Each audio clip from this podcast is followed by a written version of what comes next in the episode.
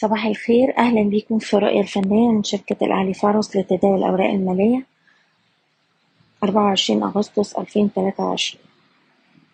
في جلسة امبارح المؤشر واصل الصعود في بداية الجلسة وصل لأعلى مستوى ليه من مايو ألفين وتمنتاشر عند تمنتاشر ألف تلتمية اتنين وعشرين نقطة. وفي النص التاني من الجلسة بدأ يواجه من هنا بعد الضغوط البيعية دفعته للتراجع والإغلاق عند أدنى مستويات الجلسة عند مستوى التمنتاشر ألف مية تلاتة وتلاتين نقطة.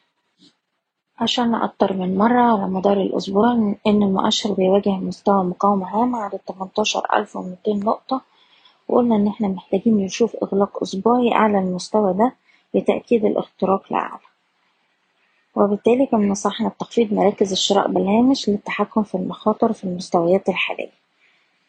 في الوقت الحالي أي تراجع هيقابل مستوى دعم هام عند سبعتاشر ألف وتسعمية وده مستوى حماية الأرباح للمستثمر قصير الأجل بشكركم بتمنى لكم التوفيق.